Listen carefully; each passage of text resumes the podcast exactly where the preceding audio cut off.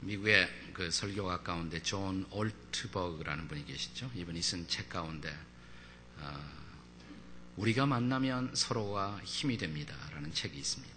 한국말로 그렇게 번역을 했어요. 우리가 만나면 서로가 힘이 됩니다. 근데 본래 원 제목은 상당히 다릅니다. 이렇게 원 제목이 되어 있습니다. Everybody is normal until we get to know them 이렇게 되어 있거든요. 그러니까 우리가 서로를 알기 전까지는 다 정상이다. 제목이 굉장히 재미있어요. 잘 묵상해 보시기 바랍니다. 우리가 서로를 알기 전까지는 다 정상이다. 그 말은 우리가 서로를 정말 본격적으로 알기 시작하면 우리는 다 비정상적인 부분이 다 있다는 것입니다. 아무 소리 하지 마시고 옆에 있는 사람들 잠깐만 관상을 보시기 바랍니다. 아무 소리 하지 마시고 네, 옆에 쳐다보시라니까요. 그리고 한번 이렇게 얘기해 보시죠. 가만히 보니 정말 비정상이시군요.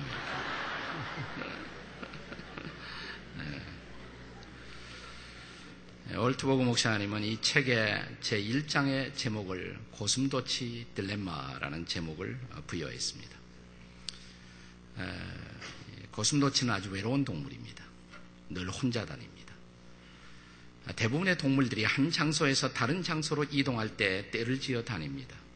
뭐 사자도 떼로, 곰도 떼로, 사슴도, 엘크도 떼로 다니지 않습니까? 양도 양떼로 다녀요.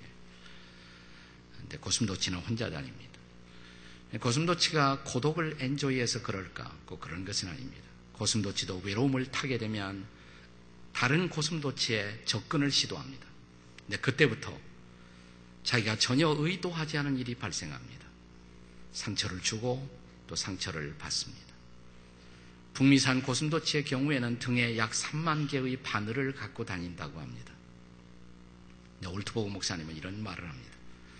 사람이 삼십 세 이상을 살면 적어도 삼만 개 이상의 상처를 갖고 있다 이렇게 말합니다. 우리가 가지고 있는 상처 때문에 나는 의도하지 않은 상처를 주기도 하고 또 계속 자신의 상처를 더해가는 인생, 그것이 우리의 삶의 모습입니다. 그렇다면 인생이란 이렇게 상처 주고 받다가 끝나버리는 그런 인생일까요? 그럴 순 없죠. 우리 시대의 영성 작가로 큰 영향을 끼친 사제 가운데 헨리 나우엔이라는 분이 계십니다. 그분이 쓴 우리 시대의 매우 영향력 있는 책 가운데 한 책의 제목을 저는 오늘 아침에 설교 제목으로 사용한 것입니다. The Wounded Healer, 상처 입은 치유자.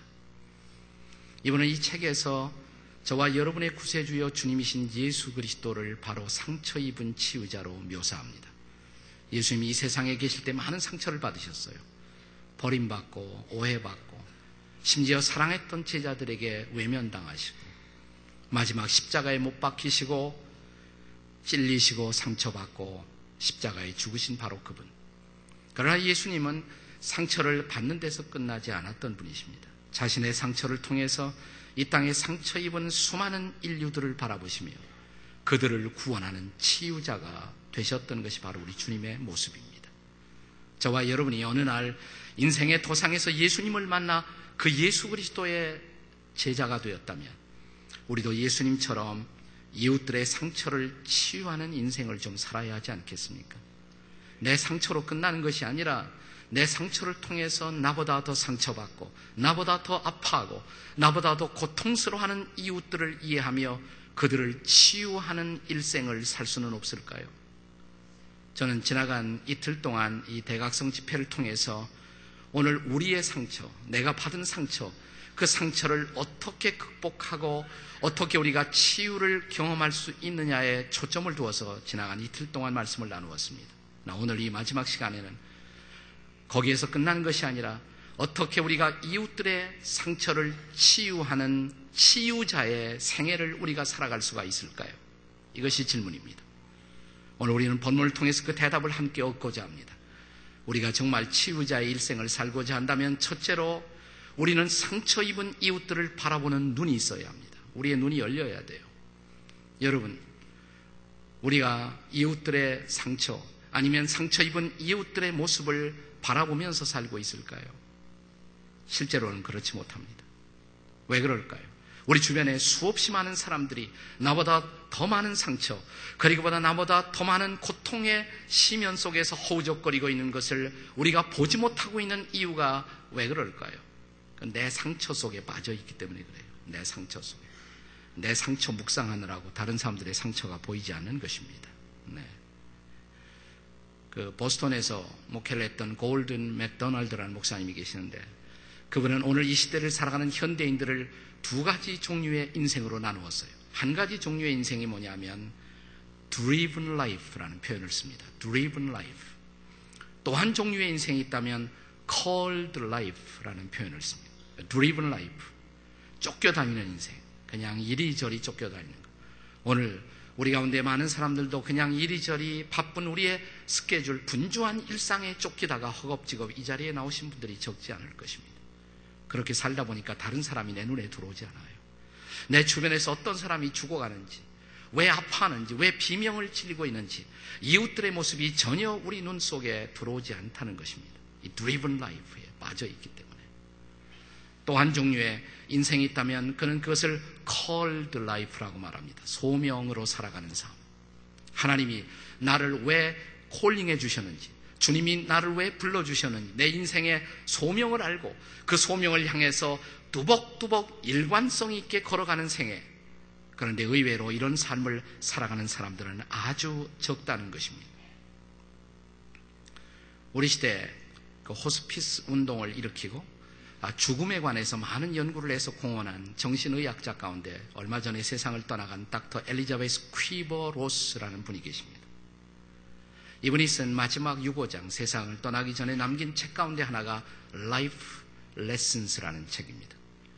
이 책에 보면 이런 얘기가 나옵니다. 어느 날 이분이 뉴욕에서 큰 집회를 열었습니다. 강연회를 열었습니다. 많은 사람들이 모였어요. 천오백 명 이상이 모였다고 합니다. 강연회가 끝난 후에 많은 사람들이 그분의 책에 사인을 받기를 원해서 소위 북사인회가 열렸어요. 줄이 점점 길어지고 있습니다. 근데 이분이 비행기 예약한 시간이 가까우고 있었기 때문에 할 수 없이 주최 측에서는 북사인회를 중단할 수밖에 없다고 어나운스먼트를 하고 광고를 하고 양해를 구했습니다. 북사인회는 중단되었고 사람들이 얼마나 실망했을까요? 그리고 이분이 비행장으로 가셨대요. 자, 이제 탑승 수속, 체크인 수속을 하고 잠시 동안 숨을 돌리기 위해서 화장실에 들어가셨답니다. 그래서 화장실에 변기에 앉아 있는데 그 변기에 터진 아래 구멍으로 갑자기 자기 책이 들어오더래요. 이렇게. 그러더니 박사님 사인 좀. 네, 얼마나 황당한 일이겠어요. 아, 이렇게 무례한 사람이 있나. 그리고 딱 문을 이제 볼일을 마치고 문을 딱 열고 보니까 어떤 수녀님 한 분이 계시더래요. 아니 수녀님이 어쩌자고 그랬더니 박사님 다 하나님의 은혜지요 그러더래요. 하나님의 은혜는 무슨 은혜? 아, 이렇게 말을 하려고 했더니 박사님 제 얘기 좀 들어보세요.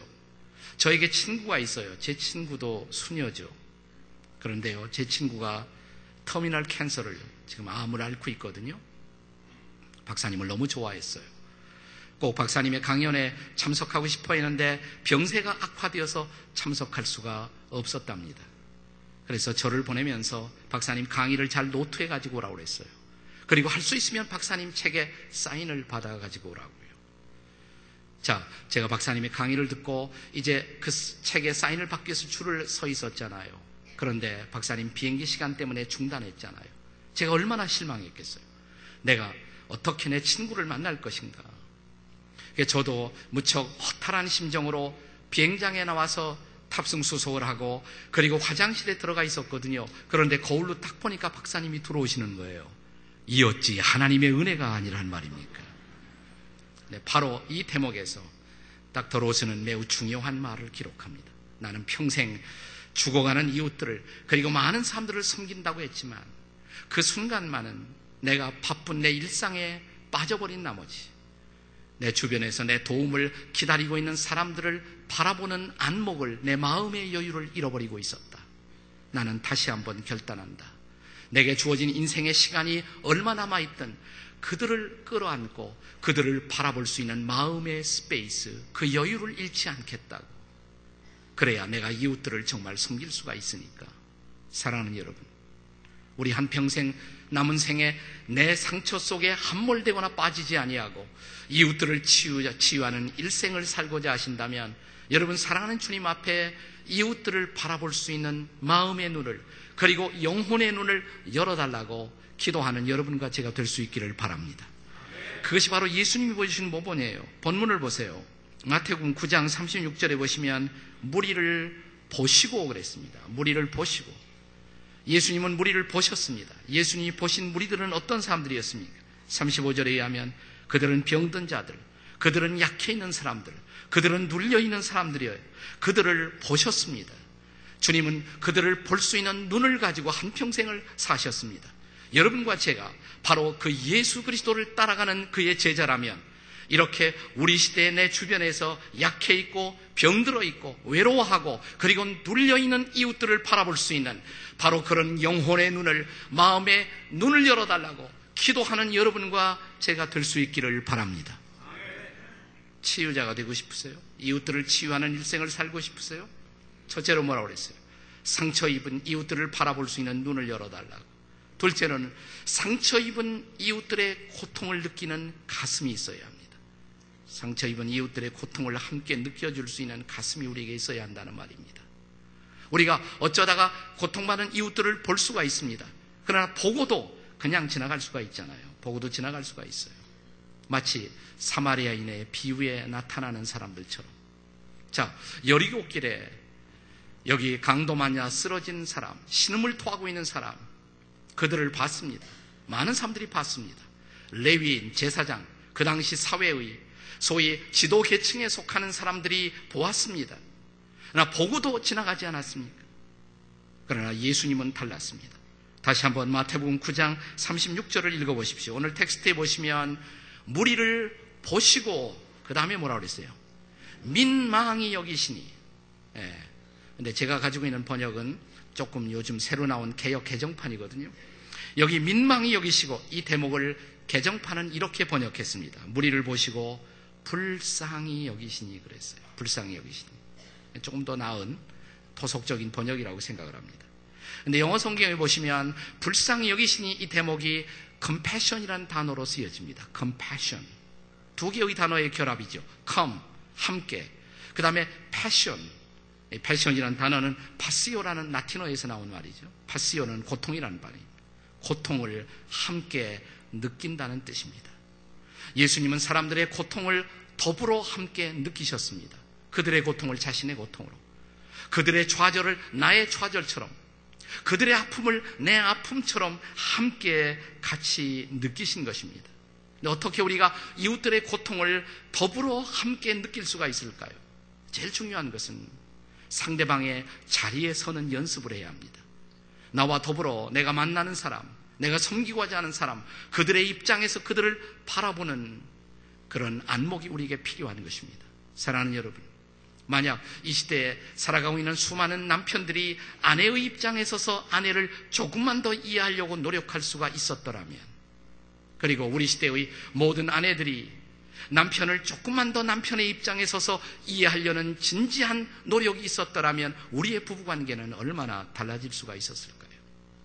만약 우리 시대의 부모들이 이 땅에 살고 있는 우리의 이 세들의 아픔, 그들의 고통, 그들의 방황, 그들이 이 사회 속에서 적응하기 위해서 애쓰는 치열한 노력을 조금만 더 진지하게 우리가 이해하려고 노력한다라면, 그리고 우리 시대에 이 땅에 이민 와서 살고 있는 우리의 이민 세대들이 저들을 끌고 와서 이 땅에서 삶을 영위하기 위해서 우리와 전혀 다른 문화권에서 노력하고 생애를 걸고 있는 치열한 삶 속에 들어가 있는 우리의 부모 세대를 조금만 더 이해하려고 노력할 수가 있었더라면 우리들의 부모와 자녀 사이의 관계는 얼마나 달라질 수가 있겠습니까?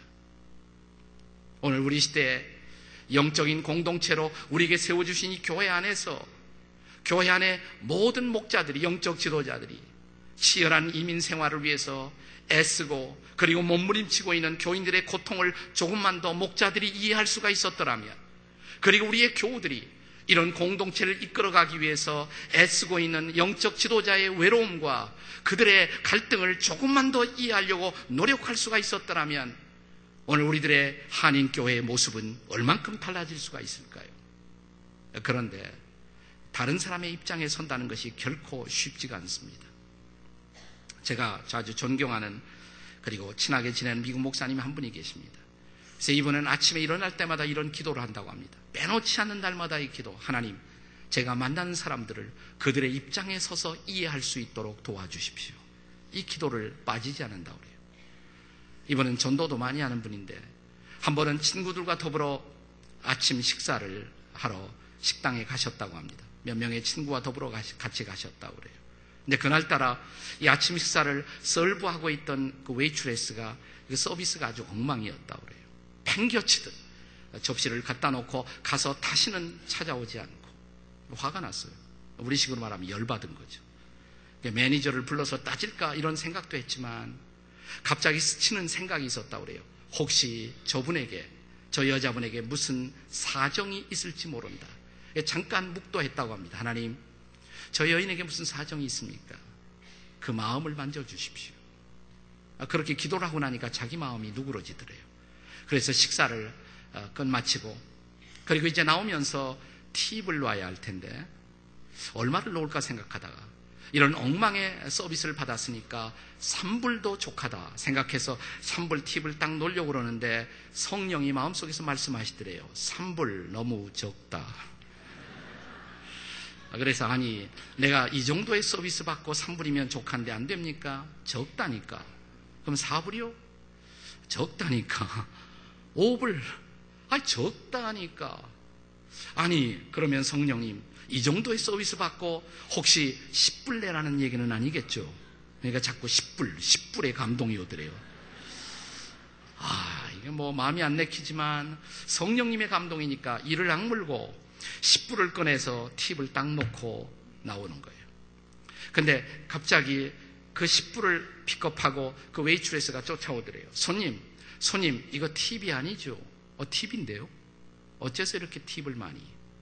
그래서 또 돌아서서 제가 가만히 자매를 보니까 굉장히 마음에 어떤 힘든 것이 있는 것처럼 보여져서 조금 더 팁을 놓았죠. 혹시나 격려가 될까 해서요. 그 얘기를 듣자마자 이 자매가 얼어붙은 듯 그 자리에 딱 서더래요. 그러더니 갑자기 한 줄기의 눈물이 뺨을 타고 흘러내리기 시작하더래요. 그러더니 손님, 손님, 제 서비스가 엉망이었죠. 죄송해요. 그런데 사실은요, 사실은 어젯밤에 제 남편이 저를 버리고 떠났습니다. 제 남편이 저를 버리고 떠났습니다. 그래서 이 목사님이 잠깐 여기 앉으시겠어요? 저는 사실은 목사거든요. 제가 혹시 기도해드리면 안 돼요? 그러니까 예, 목사님 기도해주세요. Please pray for me. 곁에 앉혀놓고 어깨에 손을 놓고 기도하기 시작합니다. 아, 어깨를 들썩이면서 울더래요. 그래서 이렇게 기도하면서 이렇게 말했다고 합니다. 자매님, 남편이 버려도 세상이 버려도 사회가 버려도 자매를 결코 포기하지 않고 버리지 않은 분이 계십니다. 자매님을 만드신 하나님이시고요. 또 하나님의 아들이신 당신의 구세주이신 예수 그리스도이십니다. 예수님을 아시나요? 몰라요. 혹시 그분을 믿고 싶지 않으세요? 믿고 싶죠. 그래서 그날 이 자매를 예수 그리스도 앞으로 인도할 수가 있었다고 아, 흥분해갖고 간증을 하던 그 감동을 저는 지금도 선명하게 기억합니다. 사랑하는 여러분, 우리가 조금만 입장을 바꿔서 생각하면 우리가 끌어안을 수 있는 얼마나 많은 이웃들이 있습니까?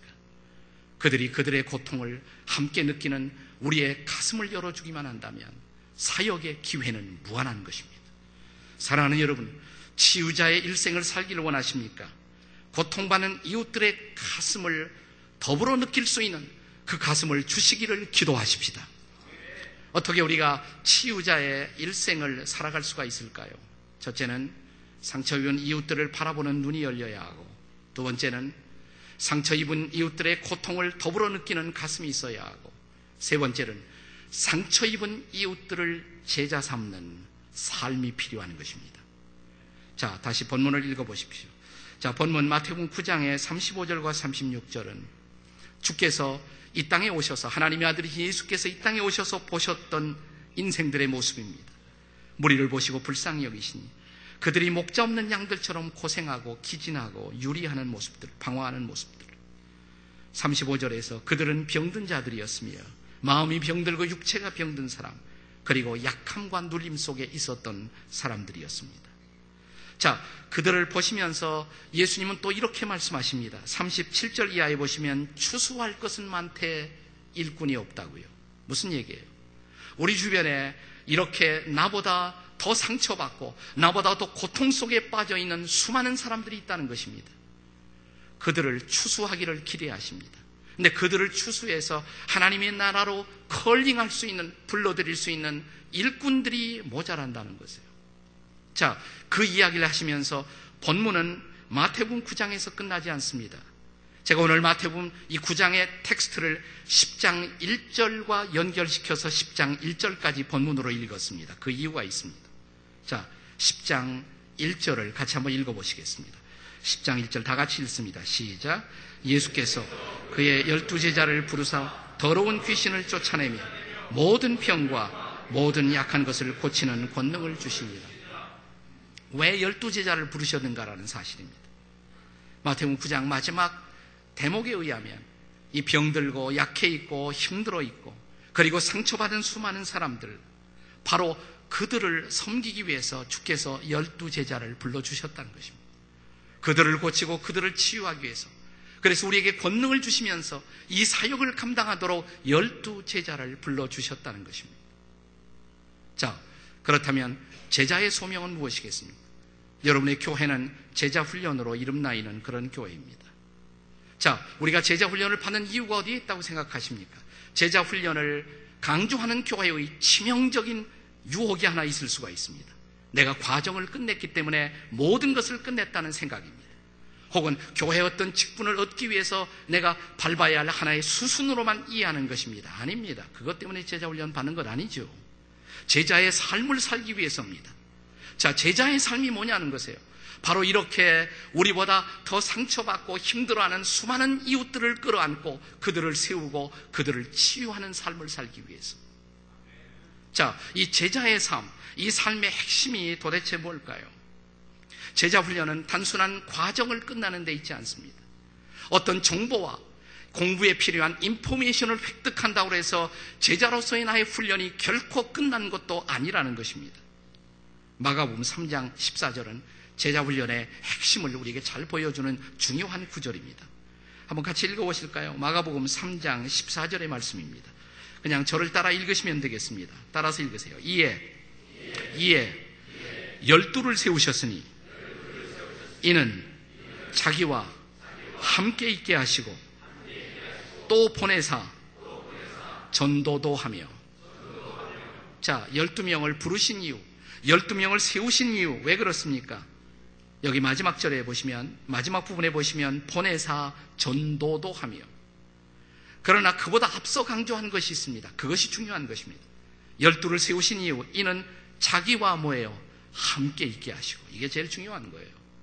주님이 열두 제자를 부르신 가장 중요한 이유, 예수님과 함께 하기 위해서, 주님과 함께 하면서 주님의 가슴을, 하트를 이해하기 위해서. 주님의 하트에 뭐예요? 주님의 가슴에는 상처받은 수많은 이웃들이 들어있습니다.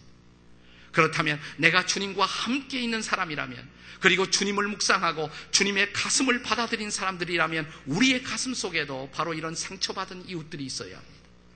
그리고 그들과 함께하는 사람들, 이게 바로 제자의 삶인 것입니다.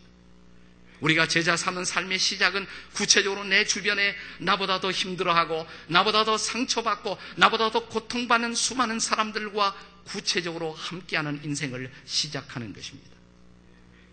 저희 교회에서는 순장이라고 그러지 않고 목자라고 그러는데, 그리고 다락방이라고 안 그러고 우리는 목장이라고 그럽니다.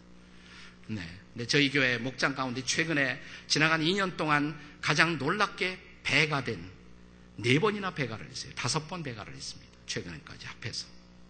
이런 목장이 하나 있습니다. 근데 이 목장이 어떤 목장이냐면 암 환자 목장이에요. 암 환자 목장.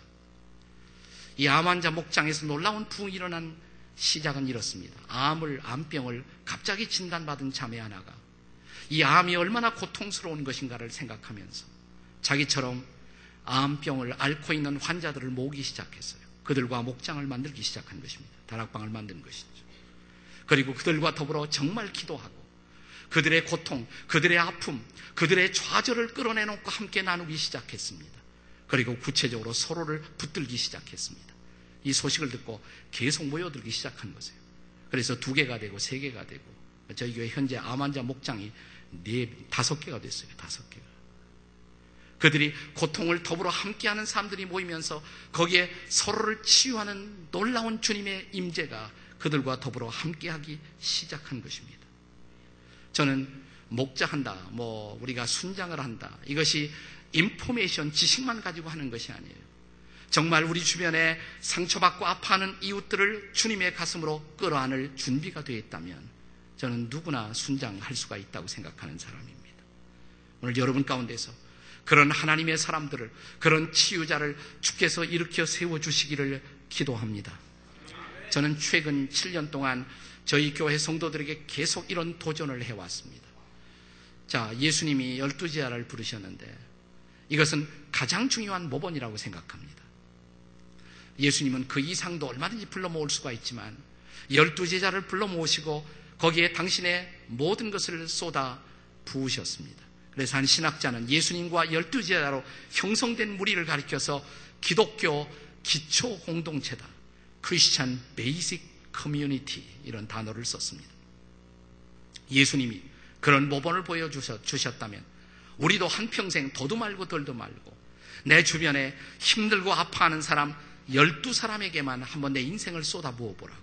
열두 명, 내 인생을 통해서 만나는 열두 사람, 그들에게 삶을 나누고 기도를 나누고 말씀을 나누고 그들과 더불어 함께하는 삶을 살아보라고. 열두 명에게 인생을 걸어보라고. 그러니까 우리 교회 어떤 성도가 그래요. 목사님, 나 하나 인생 챙기기도 힘든데 열두 명을 어떻게 챙기란 말입니까? 그래서 제가 그랬습니다. 깎아드리죠. 네, 그러면 세 사람만, 주변에서 정말 힘들고 아파하는 세 사람만 만나보라고. 그들과 함께 해보라고. 그리고 어느 날 그들과 같이 기도하고 말씀을 나누다가 준비가 된 어느 날 세 사람에게 이렇게 도전해보라고. 그 중에 한 사람에게 어디 가서 당신도 또 세 사람만 불러와서 그 세 사람과 함께 해보라고. 또 당신도 어디 가서 그런 아파하고 힘들어하는 세 사람만 불러와 보라고. 또 한 사람에게 당신도 어디 가서 그렇게 아파하는 사람 세 사람만 불러오보라고. 그럼 몇 명이 돼요? 삼삼원구, 거기다 이미 있는 세 사람 또 합하면 또 열두 명 되잖아요. 그러니까 또 그래요. 목사님, 세 사람도 힘들어요. 그래요. 제가 그랬습니다. 세 사람도 힘들면 그러면 나처럼 힘들어하고 나처럼 아파하는 사람 한 사람만 만나보라고. 그리고 그 한 사람에게 집중해보라고. 그것이 바로 제자의 삶의 시작이고 그리고 역사를 바꾸는 위대한 시작이 될 수가 있다고. 한 사람 한 사람도 못하겠느냐고. 저는 별로 영화를 좋아하는 사람은 아닙니다. 제가 영화를 좋아하지 않은 이유는 저는 극장에 들어가기만 하면 불과 일 분도 되지 못해서 깊은 입신 속으로 들어갑니다. 그런데 주변 사람들이 하도 이 영화는 좋다고 그러면 시대에 뒤떨어지지 않기 위해서 일 년에 한 두세 개는 보는 편입니다. 근데 제가 보았던 몇 편 안 되는 영화 가운데 오랫동안 제 사고를 붙들고 있는, 제 영상 속에 아주 남아있는 영화 하나가 있습니다. 저 거장 스필버그가 만들었던 쉰들러스 리스트라는 그런 영화죠. 저는 영화의 그 마지막 장면을 잊을 수가 없어요. 이 독일 사람, 유대인들을 구출하기 위해서 자기의 생애를 걸었던 이 쉰들러의 이야기. 오스카 쉰들러. 이 사람이 드디어 자 세계 제이 차 대전이 끝나고 유대인들이 자유를 얻잖아요. 그런데 기뻐해야 할 그 마당에 갑자기 쉰들러가 짐승처럼 포효하며 부르짖던 그 장면을 기억하십니까? 그가 이렇게 소리칩니다. 내가 이 시계를 풀 수만 있었더라면, 그리고 내가 이 배지를 팔 수가 있었더라면, 아니 내가 타고 다니는 저 자동차를 팔 수가 있었더라면 몇 사람이라도 더, 더 유태인들을 살릴 수가 있었을 터인데 하고 부르짖는 바로 그 순간에 한 유태인 라피가 그에게 다가옵니다. 그리고 이런 말을 하지 않습니까? 한 사람을 구하는 것이 바로 온 세상을 구하는 것입니다. 한 사람을 구하는 것이 바로 온 세상을 구하는 것입니다. 한 사람을 터치하는 순간, 바로 그 순간이 세상이 변하는 순간이 될 수가 있다는 놀라운 사실입니다. 인도의 컬커타에서 살면서 세계를 감동시킨 마더 테레사의 삶을 우리는 잘 알고 있습니다. 한 신문 기자가 이 테레사 수녀를, 마더 테레사를 만나서 이런 질문을 했다고 합니다. 당신은 당신의 여자, 그런 여자로서 어떻게 인도에 와서 그렇게 수많은 사람들의 인생을 섬길 수가 있었습니까? 어떻게 그렇게 수많은 사람들을 섬길 수가 있었습니까? 이때 테레사는 이런 대답을 합니다. 수많은 사람이라고요?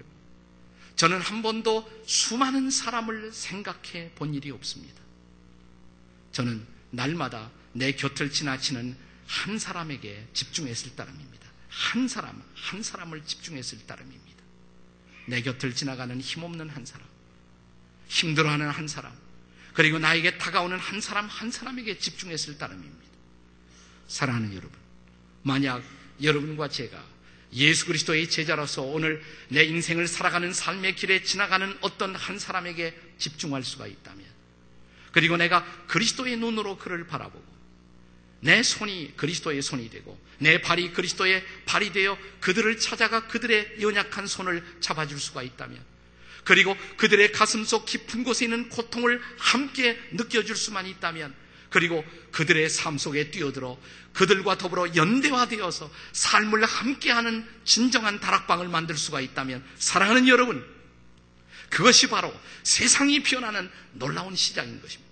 그때 비로소 교회는 세상의 희망이고 세상의 빛이 될 것이고, 그때 비로소 이 교회는 이민사회의 또 하나의 짐이 아니라 우리 이민사회를 밝히고, 아니 한국을 넘어서서 바로 열방을 치유하고 세상을 바꾸는 위대한 공동체가 될 것입니다. 저는 이것이 바로 교회가 존재하는 이유이고, 여러분과 제가 예수를 믿고 그리스도의 제자로서 오늘도 살아있는 이유인 것입니다. 바로 그런 제자, 예수의 제자의 삶을 오늘 시작하시지 않겠습니까? 기도하시겠습니다.